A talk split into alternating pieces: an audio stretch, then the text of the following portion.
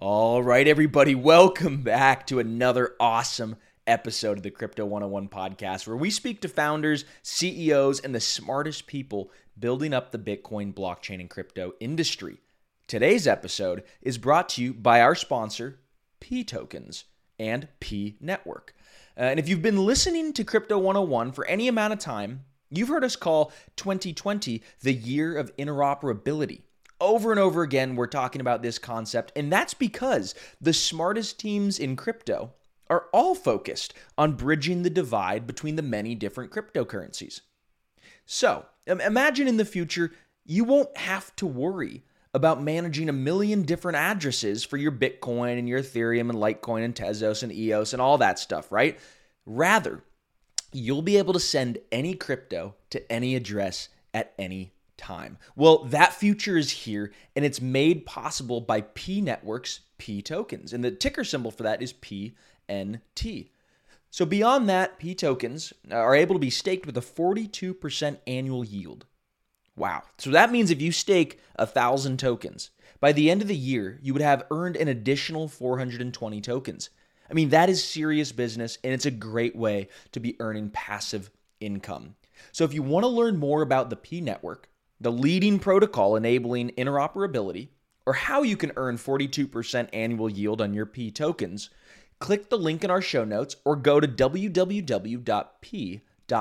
Again, that's www.p, as in the letter P, network. Before we dive in to our awesome, awesome guest and conversation today, I want to remind you guys of two things. And the first one is that if you go to crypto101insider.com, you can join our private community. Here's where we have our model portfolio and all of our top picks. We also have uh, Crypto 101 University, uh, where we have hours and hours and hours of written and video content that explains blockchain and explains cryptocurrency in a very bite sized and easy to understand way. Uh, and we have a weekly newsletter that goes out and quarterly state of crypto addresses that go out. There is just a ton of value packed into this every which way. So I want you guys first uh, to go to crypto101insider.com today uh, if you haven't already. I also want to remind you guys that Pizza Mind and I recently just finished a book. Uh, it took 11 months of our lives to write, and we're calling it Crypto Revolution Your Guide to the Future of Money. We walk you through this fascinating world of cryptocurrencies and blockchain. And it's part history book, it's part instructional guide, and it's going to really show you guys why cryptocurrencies are globally disruptive and how they're going to actually change in real life and in real terms the way that we buy and sell and even live. We include a bunch of how to's on getting started with your first exchanges, uh, we give you tips on you know, how to safely buy and sell and store cryptocurrencies, as well as how to evaluate potentially good cryptocurrencies. And the best part of the book is that we're giving it away for free. All you have to do is pay for shipping and handling. So go to cryptorevolution.com and pick up your copy today.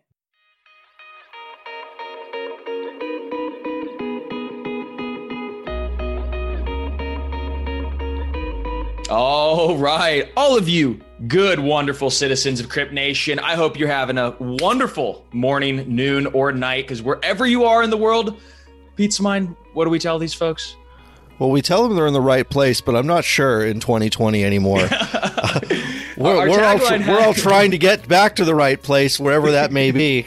but in the meantime, hunker down, do whatever you have to do to survive. The, pr- the price of, the price of Bitcoin seems to be in the right place, or at least it's headed towards the right place. You know, we're recording this episode here late November. Uh, broke out at 17k for the first time really since uh, 2017, and it's just been a, very very interesting uh, time. But we're gonna get into some very interesting uh, and heady stuff here today. We're gonna break down some economics behind crypto. We are joined by Garrick Hileman of blockchain.com, who is their head researcher, and he's also a visiting fellow at the London School of Economics. So, folks, pause this and go get a notepad and a piece of paper because class is in session. Garrick, welcome to Crypto 101, baby. Hey, thanks for having me, guys. It's a pleasure to be here, and uh, hopefully a more interesting session than your the classes your your your audience remembers from university if they've successfully escaped the clutches of academia. you know, we've all we've all blocked that horrible memory out of our minds, except for the good parties at San Diego State. I can assure well, you that. The uh, the crazy thing, just to jump right into it about academia, is it's broken. Like, why didn't we ever learn how to balance a checkbook? Why didn't we learn about you know why? Like, there was there's no practical stuff. It seems like gr- going through academia. I don't know. What do you think about that? How do you think of the future of academia? Yeah, you know, that's a great place to start and one of my favorite topics because, you know, I, I have to, at the start of my lectures, you know, begin with kind of a what is money discussion because this is not taught, even in economics 101 classes, let alone high school, where money comes from. Most people, even people working in finance, can't really explain where money comes from and, and, you know how it's manufactured so to speak. A lot of people have this sense okay the fed federal reserve is involved but the vast majority of our money is not minted by the fed or the government in the form of paper and coins. The vast majority of our money and most people don't know this is actually lent into existence by banks you know 90% or more in many countries. And so i always start a lot of my lectures with that uh, because you can't really understand crypto, I think, until you understand where money comes from. Yeah, no, it's super fascinating. In fact, you know, I remember in the early days, maybe five years ago or so, when I was just beginning to learn about crypto and blockchain and how all this stuff comes together. You know, I saw a presentation, I learned about fractional reserve banking. And this was a concept, you know, I had gone all the way through college, right? And I had studied all sorts of stuff. I didn't even uh, know that this was a thing. Um, and it's something that I think a lot of people don't really understand. People don't know the history of money. People don't know how all that started. So, you know, after that, me and Pizza Mind, uh, Aaron over here, we actually ended up going on to write a book uh, called Crypto Revolution. We start with like the history of money, and so it, it's just very interesting. But I, you know, I want to talk to you uh, personally, kind of about your journey because you've got an interesting journey. Blockchain.com is you know one of the biggest providers of wallets. Uh, London School of Economics obviously one of the you know the most uh, reputable and acclaimed universities in the world. So, how did you find your way into the the areas of expertise that you currently are in? Yeah, you know, it's funny. Only in hindsight does my career make any sense whatsoever. Uh, you know, I can thank Satoshi Nakamoto for actually, you know, helping me make sense of this tangled path I've taken. So I started in um, investment banking, um, working in spe- uh, financial services, doing M and A, you know, kind of you know an- analyst type work. You know, then I worked in tech. I, I am old enough to have been through the first dot com bubble. I, I co-founded a tech incubator that invested in internet companies. And then the, you know, a few other things happened, but the financial crisis occurred. And I said, I need to understand what's going on with the macro economy. I've always been very interested in econ uh, minored in, in, in college and, and went to go do the PhD at the LSE. And it was during that time, um, you know, one of my PhD supervisors uh, was Niall Ferguson, uh, who's a, a noted uh, monetary historian. Um, it was during that time that I first learned about Bitcoin, kind of on my own. I, I saw the story on, I think it was Gawker maybe, uh, about the Silk Road in 2011. And at that time, I was studying black market currencies, and I, I just kind of, what is this thing called Bitcoin? Does it fit into my framework uh, that I was developing for how to classify different types of currencies? And I think the thing that really helped me grok Bitcoin much more quickly than folks like Niall, my advisor, who uh, you know I explained this to a number of times and he didn't quite get on board with it. Uh, but a lot of other economists famously also were very dismissive. Is I had that tech background uh, from Silicon Valley. And I saw this for more than just kind of gold standard 2.0. It was a lot more. There's a lot more to crypto and Bitcoin than just, uh, oh, we're going back in time and, and trying to reinvent the gold standard with a digital kind of like fig leaf. Uh, so that tech training, I think, uh, was really helpful for me kind of wrapping my heads around it earlier than a lot of my economics colleagues. And, and makes me a little different than I think a lot of other, other, you know, academic economists who many of which surprisingly are not very tech savvy, sadly. That makes a lot of sense. So, as you're studying economics, did you fall under any particular school of thought, either the Keynesian economics or the Hayek economics, or do you have your own lens that you formulated? And would you mind so, describing what those terms are? Yeah. So yeah, they, they can they can kind of be compared to religions in some ways. And I think one of the the the incredible, I think, stories that come out of the financial crisis, I think that illustrates this point well, is when the Queen of England came to the London School of Economics after the financial crisis, after the Lehman bankruptcy, and all the economists, you know, some of the best economists in the world were there. And she asked them directly, how come none of you saw this coming? You know, you guys are supposed to be the smartest, you know, uh, economists in the world. And economists famously did not have very real world practical expertise to help assess something like the, the 2008 crisis. And, um, you know, the type of research that I was very inspired by was the work of folks like Carmen Reinhart and, and Ken Rogoff and their great magisterial 2010 book. Uh, this time is different. It's the only, to my knowledge, best selling academic economic history book.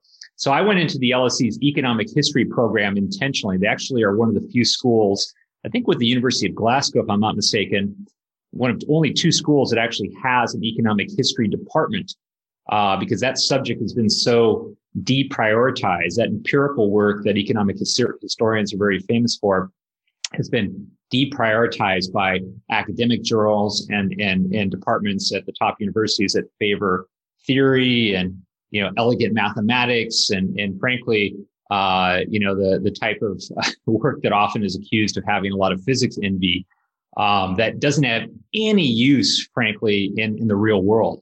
Um, and and and I think the 2008 crisis kind of laid bare just how inadequate macroeconomic models were for helping us understand what's actually happening. Whereas history and the empirical work of folks like Carmen and Ken and, and Niall and others, I think has actually um, been quite useful. So we, a lot of us remember back in 28, uh, 2008 and 2009 when the mortgage industry kind of blew up, and that was kind of the maybe the catalyst to everything shutting down. But my question isn't about like what went wrong. My question is more about what like materially changed when the like what changed after that where are we coming out of that? Was it you know, I know that we had more money printed and stuff like that, but you know, what really changed after the financial crisis? Yeah, I think it's a great question, and I think we're still trying to figure that out, you know, in in detail. I think uh, some things that changed have been undone. Some of the Dodd Frank, you know, rules were kind of wound back. Uh, the Volcker rule was softened, so you what, saw what things. What were those change. rules? So they were rules designed to try to build in additional safeguards uh, to prevent systemic collapse. The Volcker rule specifically was about preventing banks from trading uh, aggressively uh, and putting their institutions, these these too big to fail institutions, at risk. One thing that did not change is too big to fail. We're too bigger to fail. Uh, banks have gotten bigger, and again, you know, they're maybe not as you know freewheeling as they once were. Capital ratios are you know improved uh, to some degree. For example, that may be a positive. That's certainly some you know something that you know professors like Anat Admati at Stanford really advocated aggressively for, and we see some progress on that. But again, what attracted me to crypto and blockchain technology was this idea that you know regulatory changes post crisis could be undone uh, cultural and social changes like you know we saw with things like wall street occupy wall street trying to change kind of the political climate those evaporated. But infrastructure changes actual changes to the to the software the dna of the financial system which blockchain in my mind represented a possibility around that sounded like something that could be more long lasting and more permanent and was part of the reason i was so interested in this and wrote about it started writing publicly about it in 2013. I, I, think that you you actually ended up exactly where I wanted you to end up, uh, because at the you know in 2008, you know Bitcoin was just a white paper, and now we have kind of like a safety raft almost, and, and we've seen empires rise and fall throughout history, um, but really, you know what happens when an empire falls, and do you think that you know America is on the brink? Of an empire failing? Wow, we're we're, we're going into some some light light subjects here, aren't we? Well, okay, I think a lot of uh, how how a question like that can be answered depends upon the speed or rate of change and whether something happens suddenly, which can be, I think, sometimes more dangerous than if something happens over a longer stretch of time. And one of the things that has concerned me about the amazing, you know, uh, amazingness, for, for lack of a better word, of crypto is it's so compelling that I worry about too speedy a transition to a blockchain based or crypto financial system. If that happened too quickly, you know, could that trigger the mother of all financial crises? And, um, you know, I, I, I, I, always get a lot more nervous personally about, um, the price of crypto going up too quickly than when it goes down fast. Um, because, uh, you know, you worry about the, the, the, the, this idea that somehow this could destabilize the whole world. Um, if there was a huge run on the traditional financial system that happened like that. Now that may be a really exciting possibility for many folks, and I want to rain on anyone's parade by expressing that view. But um, I think slow and steady has a much greater chance of kind of winning the race if you do believe in kind of substituting in new financial plumbing via blockchain technology with the existing plumbing than something that's so rapid that um, invites a, a very major backlash, not just by regulators, but by everyday folks in the street who um, just aren't equipped to kind of get on this life raft. Um, there's, you know, a lot of awareness of Bitcoin. Over 80% of people know about it, but, you know, we think maybe 5% of people own it roughly. Um, you know, it's, it's a small, small segment of society that has kind of joined this quote unquote life raft, uh, to date. From your vantage point, is the current financial system in the trouble it's in because, because it was a bad system from the beginning or it's because people aren't following the rules? and no one's enforcing the checks and balances. Yeah, I think it's too simplistic to say it's a bad system. And and and and and I think you see evidence that many parts of it have merit in how they're being replicated in the crypto alternative financial system. If you look at, for example, the crypto lending space, which blockchain.com is very active in, uh, you know, you see, you know, borrowing and lending uh, occurring. And and uh, you know is is that a bad thing? Um, you know it, it, it, can be you know it certainly can can have negative outcomes and consequences but doesn't always have to be a bad thing. I mean the the whole idea behind lending is it allows us to bring the future forward into the present. And and that can be a nice thing for accelerating you know growth income etc certainly there has been a huge violation of rules. Uh, you know i I, for years in my lectures, would use the Jon Corzine uh, example of MF Global. This is the former head of Goldman Sachs, former governor of New Jersey, senator, you know, about as um, distinguished uh, uh, a member of the elite as you can you can get, who, in essence, basically, unbeknownst to MF Global's customers, took their money and gambled on European sovereign debt and and blew up MF Global. And, and that was a violation of rules that could happen because of the lack of transparency that MF Global's customers had and regulators had into MF Global. So I think one of the promises of blockchain technology also is the ability to give customers, regulators, regulators more visibility into the financial system so that it's just not even possible to violate the rules in the way that Jon Corzine did at MF Global. I love it. Uh, the, the next kind of topic I want to spend a little bit of time on is debt. And a lot of people have a negative connotation around debt. Debt's bad, don't get debt, all that stuff. But the fact is that, you know, the world wouldn't be where it is without debt, without mortgaging away the future, without having financing options available and stuff like that. Um, but it, you know, in, in the in the Bitcoin cryptocurrency world, we say that these assets are debtless. So there seems to be some type of discrepancy um, here where we could like, is a future possible without debt and, and financing? And, and can you kind of talk a little bit about your views there? On an, you know, kind I of think, an economy uh, that's been built on debt to an economy that is looking at maybe no debt. Right.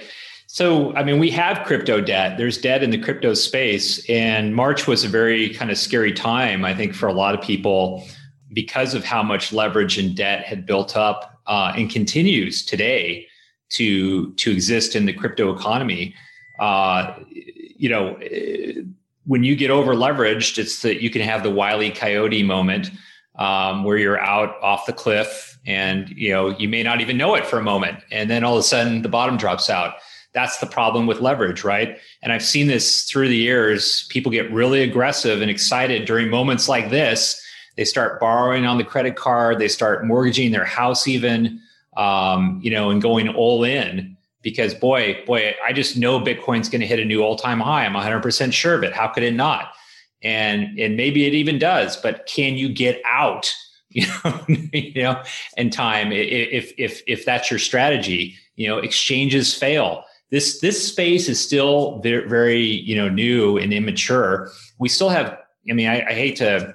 I don't want to bash on a competitor, um, but they're you know you know been a hugely positive influence in my view for for crypto adoption. So I'll, I'll sing their praises first before I lament the fact that Coinbase still in 2020 crashes. It went down yesterday. I mean, this has been going on for how many years? And, and, it's traditionally been a bullish indicator, like, oh, Coinbase is crashing. they're the they're the primary on ramp for for new money, new retail. That's that's a great sign. But I mean, come on. I mean, we, you know, I, I, don't think that's anything for the industry to celebrate, you know, um, or feel good about that, you know, are, you know, arguably the flagship, um, you know, company in the space that, that might IPO and bring a whole new um, cohort of Wall Street institutional retail traditional money on board to crypto is still breaking down you know and it's so so i guess the point i'm trying to make is is uh you know it's still you know something where you need to be careful. And I guess to bring it back to debt, um, you know, I again, I think debt isn't inherently a bad thing. You know, um, David Graeber passed away recently, wrote a uh, a brilliant kind of uh, book on this subject. You know, debt predates money, arguably, and and you know, and and how we form human relations, and you know, it's a complicated subject. But I think that I don't think it's going away. Number one, and number two, I think it can be used responsibly in a constructive way uh, the trick is when people get over exuberant, borrowing Alan Greenspan's term, and and just you know over leverage. So I think debt will continue to be a part of the crypto economy and the global economy. Speaking of looking in the future of the global economy, I'm starting to see a phrase pop up over and over again at different places, whether it's from American politicians all the way up to the website of the International Monetary Fund, it's talking about the Great Reset. Have you heard of this? And if so, what have you heard that this might actually be? So I, I don't know that I'm familiar with, um, you know, the use of that term by IMF officials. Um, have you, you might be able to help me out here? Have have notable IMF officials like Christine Lagarde and others actually made that term? I haven't got a direct, I haven't got a direct quote from them in the speech, but there's text on the website that mentions uh, the Great Reset is one of their um, like ten year objectives or something like that. Yeah, I would need to look at that to understand what the IMF is referring to there, because I think they would be very cautious, knowing folks at the IMF about using such a term without really clearly uh, explaining what they meant. Um, but right, but, that that's the thing. There's no definition as to what this is. It's just they're kind of floating this out here as like this weird alpha coming soon to a theater near you before we seize it. I don't know what it is. So yeah, I saw a I, commercial on it the other day. I don't I feel like, so bad if about not knowing about it if you don't know about it. So I, I, think you know, you know, you'll hear this term often mentioned around debt sustainability and uh, you know, you know, the IMF was was I think correct in calling out the Europeans, for example, a number of years ago that the Greek debt was unsustainable. You know, you need to reset that that debt. You know, this is ridiculous. You know that you can't have an honest conversation with yourselves and, and acknowledge that Greece is never going to, you know, pay this off, you know, in full, and and you need to reset it. So so that could mean something around debt sustainability certainly it could mean something more dramatic than that for the global economy, the global monetary system. You know, I think a term like that is potentially quite subversive, and and uh, I would be surprised if it gets widely used by you know, current policymakers because of its potential connotations for a radical disruption of, of the status quo. A lot of what policymakers want to do is maintain the status quo, right? That's why right. the Federal Reserve is not anxious to embrace a digital dollar. They're kind of being dragged along. Um, the status quo is working just fine for the Federal Reserve with the U.S. Mm-hmm. dollar so dominant, and uh, you know everything in orbit around the Fed and, and the U.S. in New York and the U.S. financial system. But you know China and other things are conspiring to kind of force the Fed to, to have to kind of upgrade, so to speak, to a digital dollar. Uh, and and um, part of the concern may be that, that China risks resetting the global monetary landscape um, and replacing the dollar in places like Africa as the primary trade currency uh, and reserve currency. Interesting. Can you talk a little bit more about uh, Greece in particular? You mentioned that for a second. How would Greece reset their debt? Do they have to just wipe out their currency and start with a brand new one? Or how does that even work?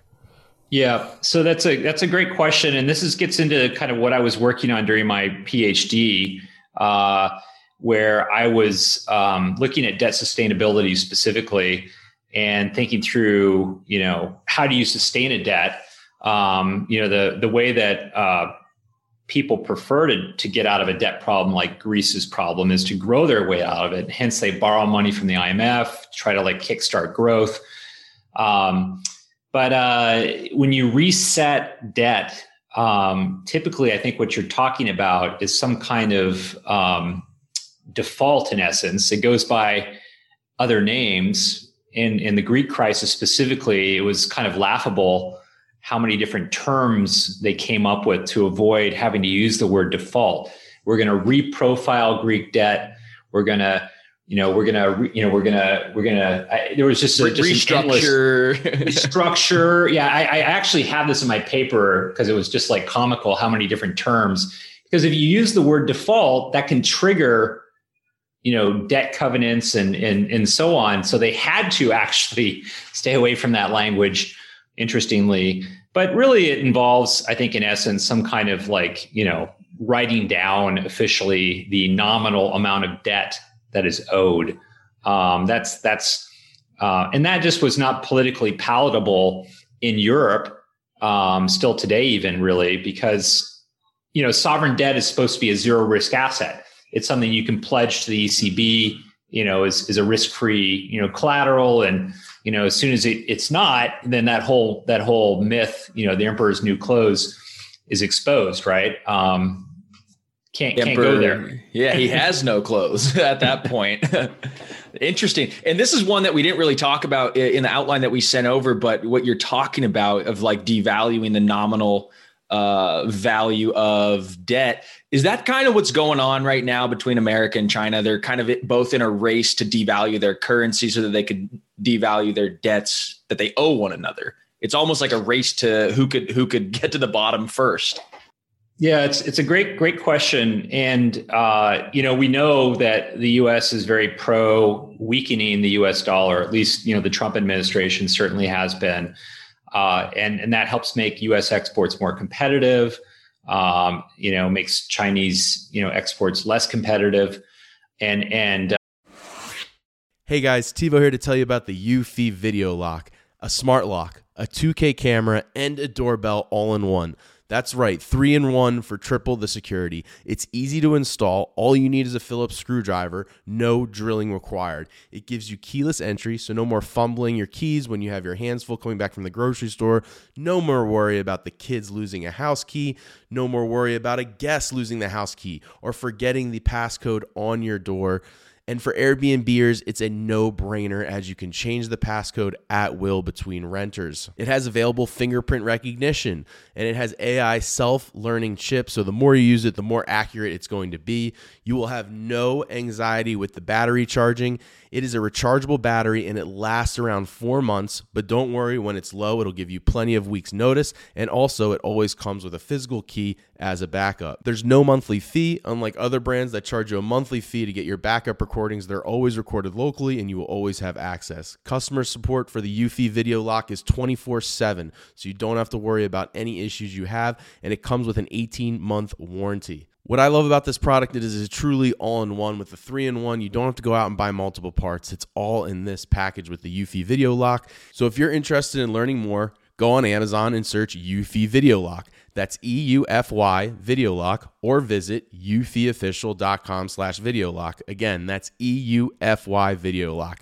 Eufy Video Lock. Get complete control over your front door. This is the story of the one. As head of maintenance at a concert hall, he knows the show must always go on. That's why he works behind the scenes, ensuring every light is working, the HVAC is humming, and his facility shines. With Grainger's supplies and solutions for every challenge he faces, plus 24 7 customer support, his venue never misses a beat. Call click grainger.com or just stop by. Grainger, for the ones who get it done. What's the easiest choice you can make? Window instead of middle seat? Picking a vendor who sends a great gift basket? Outsourcing business tasks you hate? What about selling with Shopify? Whether you're selling a little or a lot, Shopify helps you do your thing, however you cha-ching. Shopify is the global commerce platform that helps you sell at every stage of your business. From the launch your online shop stage to the first real life store stage, all the way to the did we just hit a million orders stage? Shopify's there to help you grow. Whether you're selling scented soap or offering outdoor outfits, Shopify helps you sell. Wherever and whatever you're selling, Shopify's got you covered. Sign up for a $1 per month trial period at shopify.com slash try. Go to shopify.com slash try now to grow your business, no matter what stage you're in. Shopify.com slash try. Um, you know, there's, I think it's, it's interesting to kind of mention uh, a quote from a central banker who will go nameless, uh, talking about this kind of like, you know, kind of kind of race around devaluing currencies. You know, uh, a central banker one time told me that you know basically everything will be fine as long as we central bankers all hold hands and jump off the cliff together.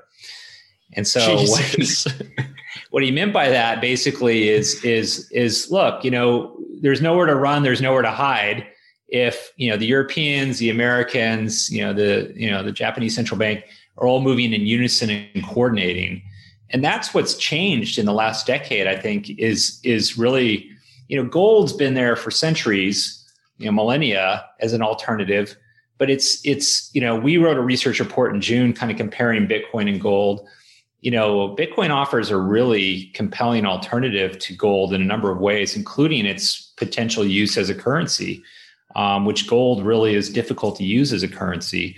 Um, and, and now you do have somewhere to run, somewhere to hide that could serve as a check on, you know, this kind of race to the bottom, uh, you know, and, and may help police, you know, that kind of race to a bottom, so to speak.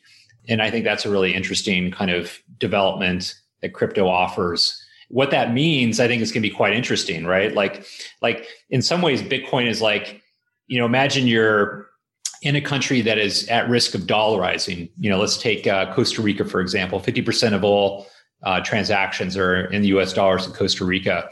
Um, you, as a central banker of Costa Rica, are kind of in this race to compete against the US dollar and the risk of the dollar overwhelming your, your local currency. You know, Bitcoin's kind of that, that dollar, you know, in some ways policing the US dollar and also other currencies uh, and nations around the world that have managed to keep U.S. dollars out uh, as kind of the the alternative um, currency. So, so yeah, um, I, I think that's a real yeah, that's a really interesting point about how like you know the U.S. dollar typically polices the you know all the other different currencies because it's so strong and when it gets in there you could actually start to exploit some of the weaknesses that are in that sovereign the other country sovereign currency but now either with capital controls and stuff, the US dollar is not allowed in, but it's very hard to have capital controls around Bitcoin. So Bitcoin actually becomes the police for all of these weak currencies. And, uh, you know, you see, you know, with Bitcoin priced in Turkish lira, way above all time high, priced in the Lebanese dollars, way above all time high. So you, all we're slowly going to start to see, you know, it just taking out all the all time highs. But I want to transition from that, and I want to go specifically into what you are researching right now at blockchain.com. You know, as the head of research, what does your day look like? What sorts of problems are you tasked with being solved? Um, and, and, maybe even share some fun stories or some um, some practical uh, applications of how how you guys have uh, impacted the industry. I'm really curious. Yeah, yeah. So yeah, let me just briefly about blockchain.com, founded in 2011. So we're one of the old uh, old companies in the space, one of the oldest.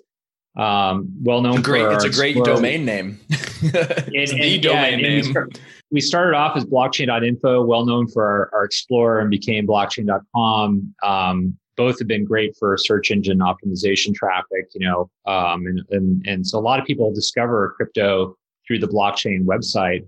Um, so there's kind of a special responsibility that I think the company feels to educating and and hence why someone like me is hired, you know, to kind of help provide reliable information, data to people who are new to the space. Um, you know, a non-custodial wallet, that's our other flagship product, uh, that, you know, is really, I think, important because it's true to kind of the original kind of crypto ethos, which we move further and further away from, I think, uh, with more people not holding their own private keys, uh, more people trusting exchanges. We have our own exchange.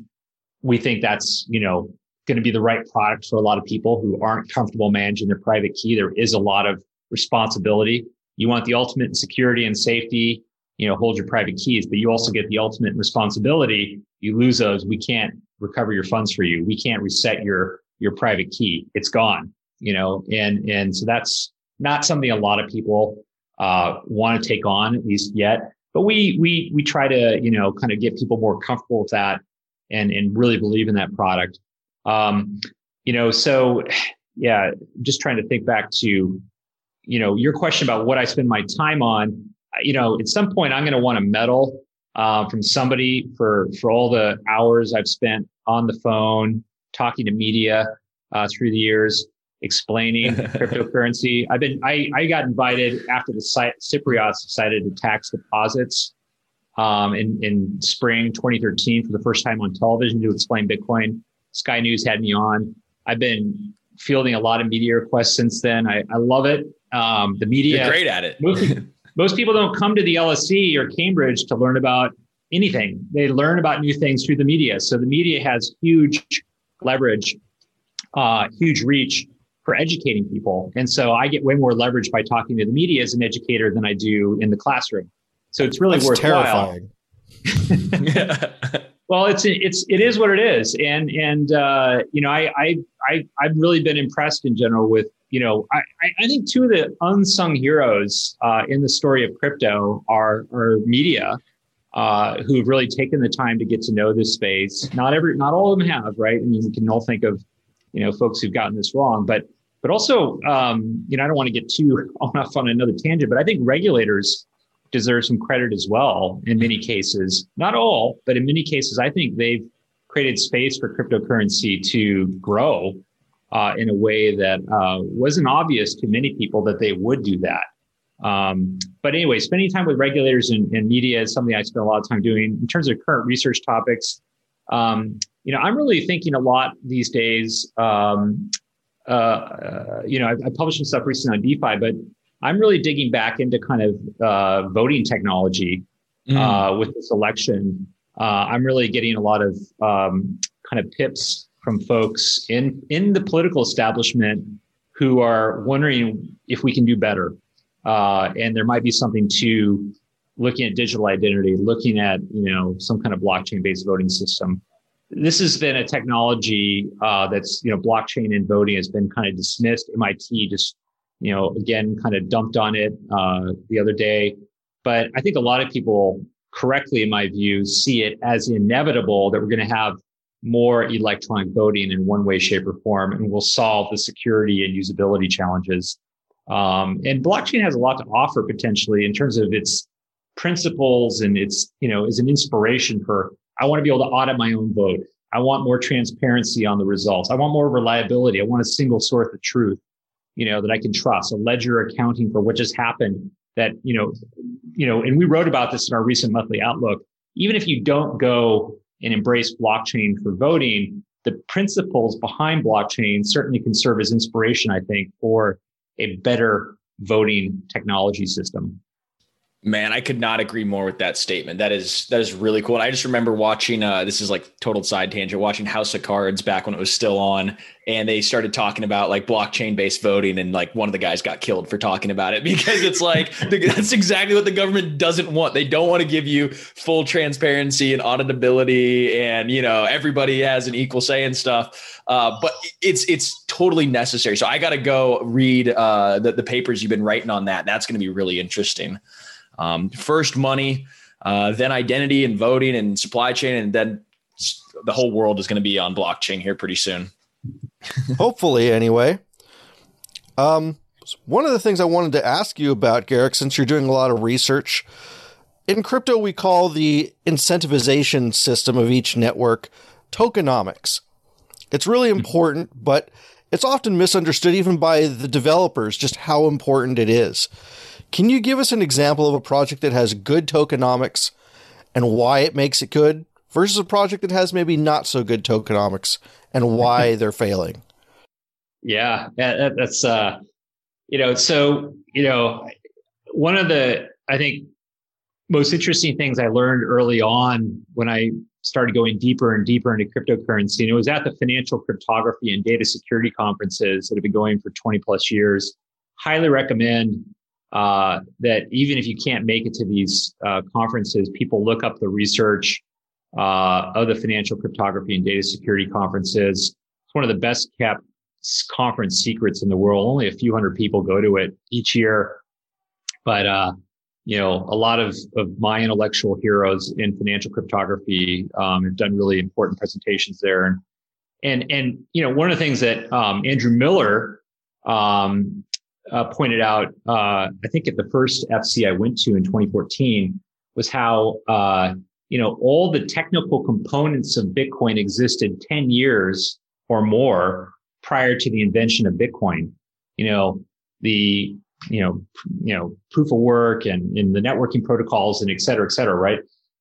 Um, what made Bitcoin special was what we call tokenomics, the incentives, you know, that, that kind of fashioned all this existing kind of off the shelf tech that Satoshi took and married together with a really, really, as it turns out, strong incentive system that works.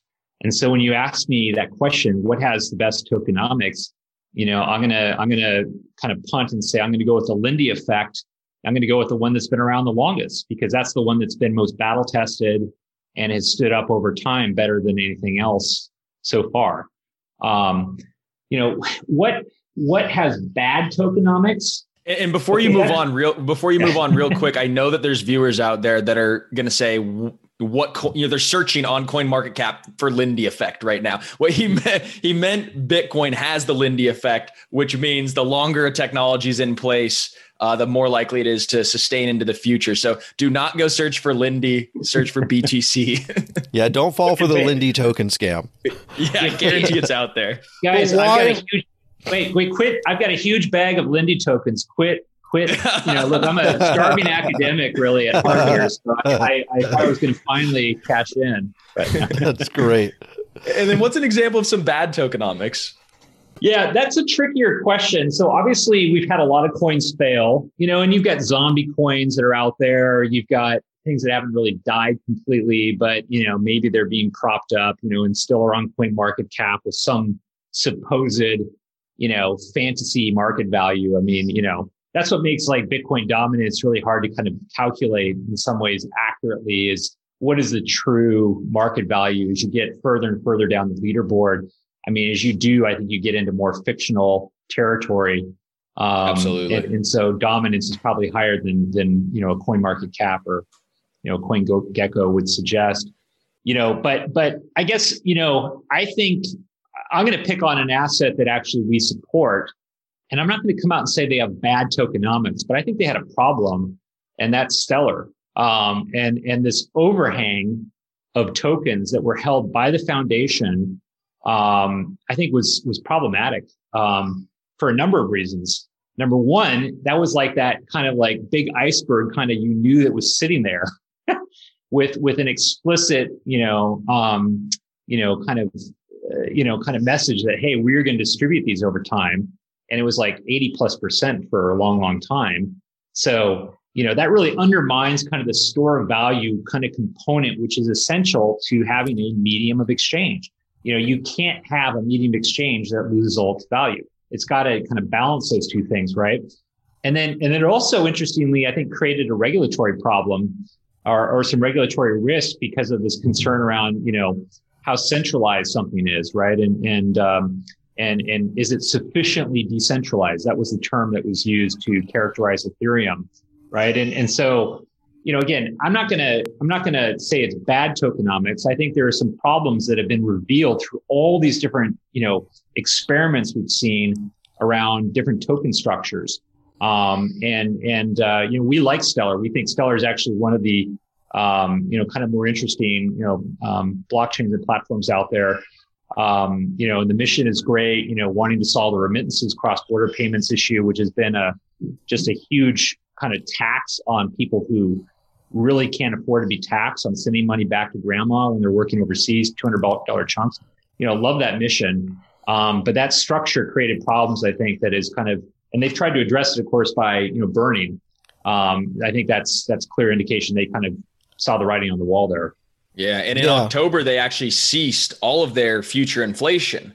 I remember reading about, and I saw a big you know green candlestick, and then kind of just pittered out. But and and that's the that's the beauty of this whole space is we have all these wonderful live empirical experiments happening, you know, around tokenomics, around governance, you know, which ones are being embraced by the market, which ones are losing favor. You know, is there room to make adjustments? You know, we've seen, you know, adjustments made, you know, even, you know, you know, things that people thought were inviolable. You think of the DAO hack on Ethereum. People thought that was the end of Ethereum. Obviously not. Um, and, and, uh, so there's definitely, you know, lots of interesting experiments going on that I think make this a really just amazing place for researchers like myself to study. You know, it's not theoretical. It's being battle tested in the market right now, and and you know we'll see who wins. I think Stellar was a great example uh, for a great project that just needed some help with their tokenomics. Like you mentioned, they did their burn. They also did an airdrop to pretty much anyone who had a Keybase address to try and further decentralize their network. Um, so they've they've come up with all kinds of different ideas I think I remember blockchain.com facilitated some of that airdrop too. That, that's that- right. We we actually yeah gave away over 100 million of XLM uh, to you know a million plus of our users. It was our first major airdrop and the largest giveaway in the in, in history at that time. Period. You know, not just a crypto airdrop giveaway. Period. And um, you know, I mean, Coinmetrics and and uh, Antoine over there, who used to work at blockchain.com, did some interesting analysis around, you know, what was the impact of that airdrop on on price, and you know, it it it, hurt. You know, I mean, it, it's yeah, you're, you're you're handing out something to someone who may really be a BTC maximalist or something, and and they're going to convert it instantly, and that's going to put downward pressure on the price, right? I mean, that's right the one of the takeaways again of this experimentation. But um, you know, we pick on Stellar and XLM because you know Jed's an extraordinary entrepreneur and technologist. Um, you know, is and uh, you you, you pick on it because you know it's uh, you know it's not going away. You you pick on it because it's kind of like you know he could take it. Well, there's no disrespect. I just, had a visitor here. That's quite all right. Little little baby Hileman over there. That's no problem. So before we get too far away, I want to circle back to Bitcoin for just a second. And can you explain why Bitcoin's tokenomics are really good? In contrast to Stellar, that had that huge overhanging supply that was controlled by one entity. You know, Bitcoin also did giveaways in its early days. But what is it about Bitcoin's tokenomics that make it so good? Is it the deflationary curve? Uh, what is it? Yeah, it's a great question, and I think we're still trying to figure this out. You know, it's it's you know this experiment is playing out in real time, and some people who have tried to look into the future. Uh, an economist at the Bank of International Settlements uh, published a paper with the term doomsday in the title describing Bitcoin's tokenomics. So it's a lot of debate uh, around you know how good the the tokenomics are. Uh, in our research, we did a, a blog post uh, titled "Battle Testing Bitcoin." uh, a few months back where we looked at the halving and and and and kind of kind of projected into the future a bit about what the security budget of, of Bitcoin's tokenomics uh, offers. And that's really what fundamentally I think we're getting at when we talk about, in the case of Bitcoin, at least the tokenomics. How secure is the blockchain? Everything depends, in the case of Bitcoin, on its security. And I would argue pretty much every, you know, protocol and, and company even in this space. A company like blockchain.com is nothing without security. It's our highest priority. Um, and so what you think about the tokenomics of Bitcoin, you're thinking about, okay, what is what is what are those coins and transaction fees paying for? They're paying for security. And one thing we don't know is how much security Bitcoin needs. You know, the protocol has never been really, you know, kind of hacked uh, in, in, any way. So it's had sufficient security, but has it been overpaying? You know, has been paying more for that security than, than it needs to? Um, you know and and so when we look into the future um, you know you know if prices remain kind of where they are i mean security in my mind uh, of the level we have today even with you know future halvings in four years and the next four years and so on is not a concern for another decade or more. You know again if today's security level is sufficient um, we just don't know what is optimal security or sufficient security for sure. Other than when you think about it over time and say how much value has been at risk over a given amount of time and how much time has that value been at risk? And and the longer more value has been at risk the more confident you can be in the security of the system in the quality of the tokenomic design. Um, right now you know it's working. Um, and and again if today's security level is sufficient then I expect it to continue to work for a decade or more. Um, will it continue to work in 100 years? No one knows for sure. Not even the the the, the top Bitcoin core developers will, will tell you uh, candidly that it's a it's a it's a it's a settled intellectual question that Bitcoin's tokenomics are perfect into perpetuity. You know, for the next decade or or more, probably fine is our best guess right now. And there still there still will be uh, raging debate. I'm sure there's going to be more forks. I kind of liked what you said earlier about the religiosity of the whole space because you know the Protestant Reformation was a fork from Catholicism and they have a different canon. So right when we're thinking about like Bitcoin, like all these different intellectual debates on security, you know they're going to be um, contentious, and so that is one of the things that we'll well just have to expect and get get prepared for. Um, but the last question we have for you uh, before we move into uh, a, a, personal closing question, um, we've been looking at staking rewards lately uh, on some proof of stake coins, and we're wondering kind of what is a good, healthy inflation rate. Just because you know we've seen some of these projects, you know, yield farming was a big thing, and they were 200% APY, just insane price would skyrocket, everybody would be mining it, and then boom, it'd crash, go to zero. We've seen other coins like Tezos or Cosmos take a more conservative approach, much more conservative, six to eight percent a year. Is there a sweet spot, or what's really going on here? That is that is you know, at least a billion dollar question, right? That's the billion dollar question. That's why we're asking the billion dollar man, right? The, the London yeah, School PhD. Yeah I, yeah, I wish I was the billion dollar man. Not, not even remember poor starving PhD student when I discovered Bitcoin, right? Um, so yeah, um, you know, it, it's boy, you know, one thing you know I like about staking uh, is uh, it it you're playing a role in the security of the network when you when you kind of put your coins into you know a staking system.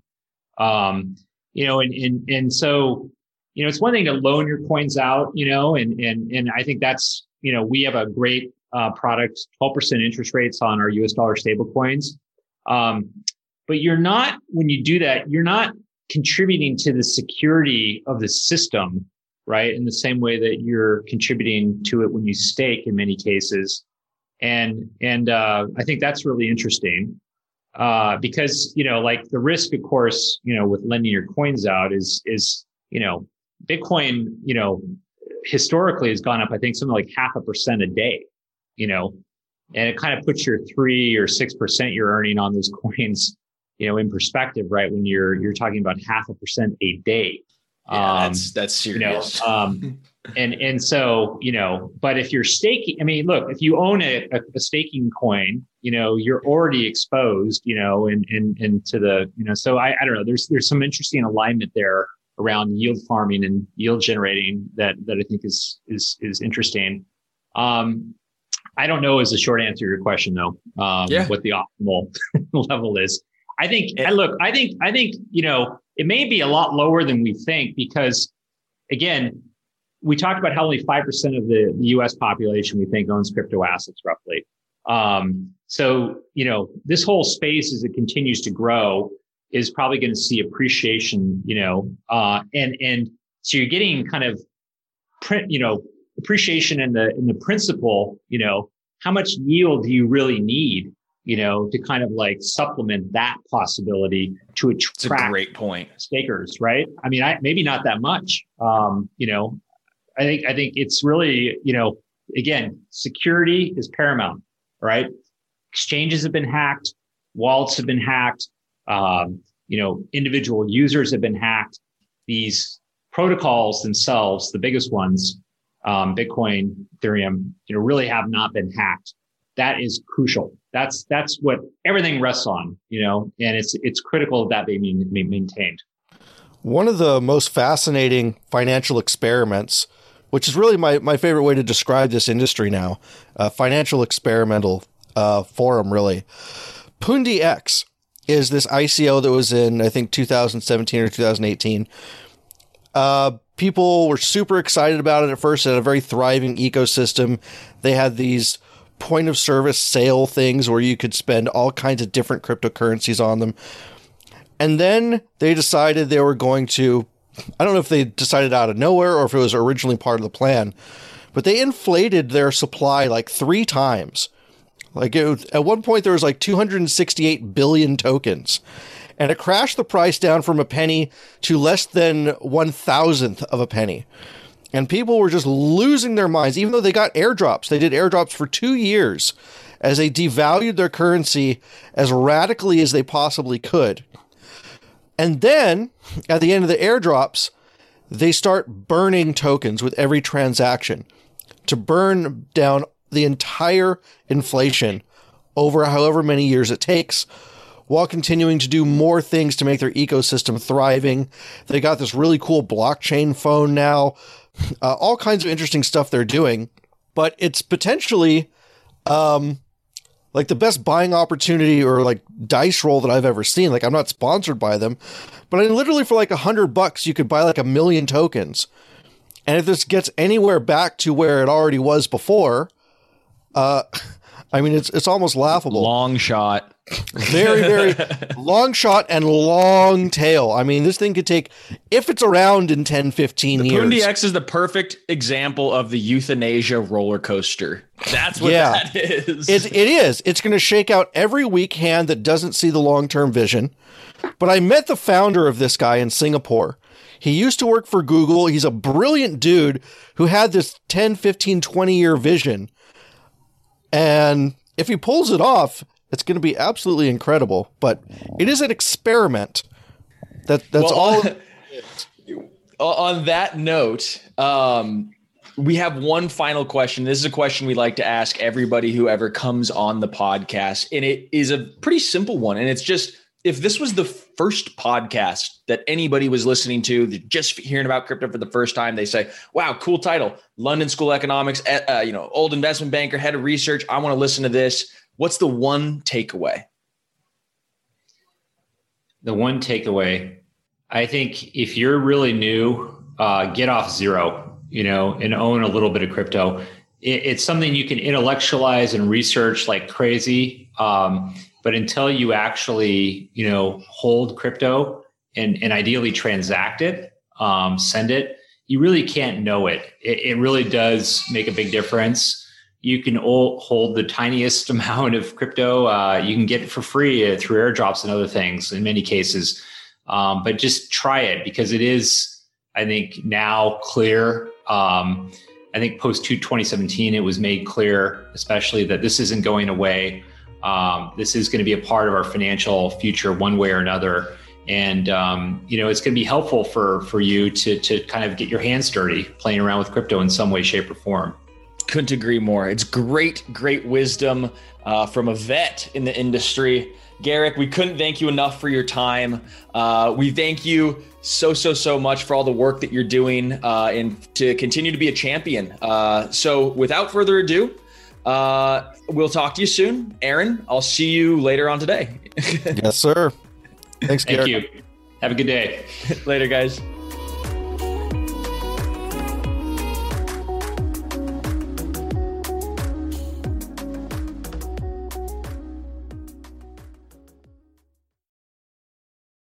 Introducing Wondersuite from Bluehost.com, the tool that makes WordPress wonderful for everyone.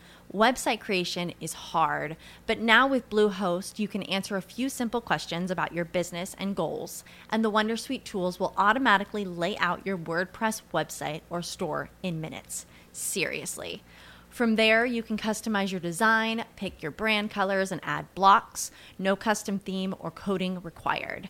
You'll get content suggestions that you can keep or revise, and with Yoast SEO built in, we automatically help you get found in search engines. From step by step guidance to suggested plugins to an AI powered help bot, our built in tools make WordPress wonderful for everyone. Whether you're a beginner or a pro, you can join over 2 million Bluehost users. Go to bluehost.com slash wondersuite. That's bluehost.com slash wondersuite. When you need mealtime inspiration, it's worth shopping Kroger, where you'll find over 30,000 mouthwatering choices that excite your inner foodie. And no matter what tasty choice you make, you'll enjoy our everyday low prices, plus extra ways to save, like digital coupons worth over $600 each week. You can also save up to $1 off per gallon at the pump with fuel points. More savings and more inspiring flavors make shopping Kroger worth it every time. Kroger, fresh for everyone. Fuel restrictions apply.